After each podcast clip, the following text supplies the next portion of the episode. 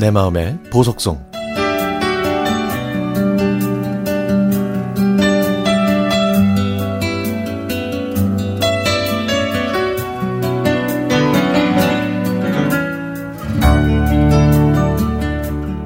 어떤 음식을 먹거나 음악을 듣게 되면 옛날 기억들이 쏟아져 나올 때가 있죠.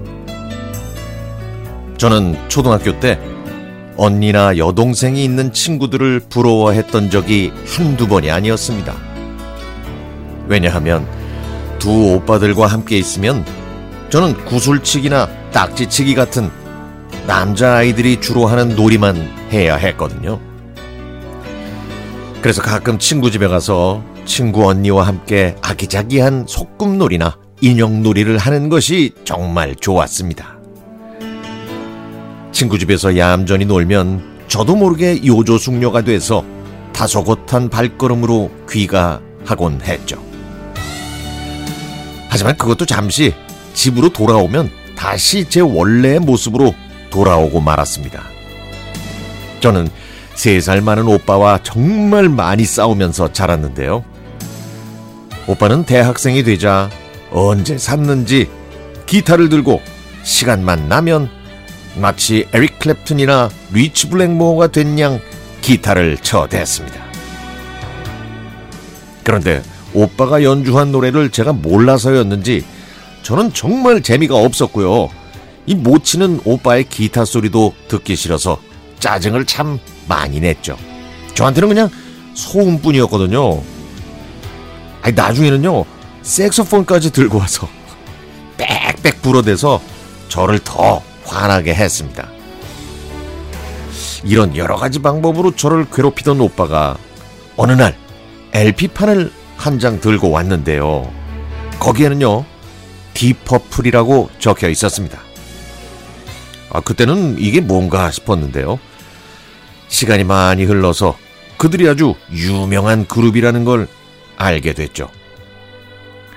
이렇게 저는 오빠 때문에 이 노래를 정말 많이 들었습니다. 어느 날엔 오빠가 학교에서 밴드를 만들었고 거기서 베이스 기타를 친다면서 자신들의 공연 티켓을 만들어서 가지고 왔습니다. 저는 결국 제 친구들한테 그 티켓을 강매해야 했고요. 그렇게도 많이 부대꼈지만 오빠는 맛있는 음식이나 좋은 것이 있으면 저를 위해 꼭 챙겨줬습니다. 처음으로 콘 아이스크림이 나왔을 때도 저를 위해 멀리 떨어져 있는 가게에 일부러 가서 사가지고 온 적도 있었는데요. 시간이 오래 걸려서 오다가 다 녹아서 꼭지만 남은 적도 있었죠. 또 제 생일에는 꼬박꼬박 모은 돈으로 제가 좋아하는 케이크를 사주기도 했습니다. 돌이켜서 생각해 보니까 싸운 것보다 좋았던 기억이 더 많은 것 같네요. 아니면 지금은 나이가 들어서 모든 걸 좋게만 기억하는 것인지도 모르죠. 지금은 오빠가 보고 싶어도 만나기가 어렵습니다. 멀리 외국에 살거든요. 요즘도 어디선가 기타를 연주하는 소리가 나면 짜증은 커녕 저는 45년 전 추억으로 퐁당 빠지곤 합니다.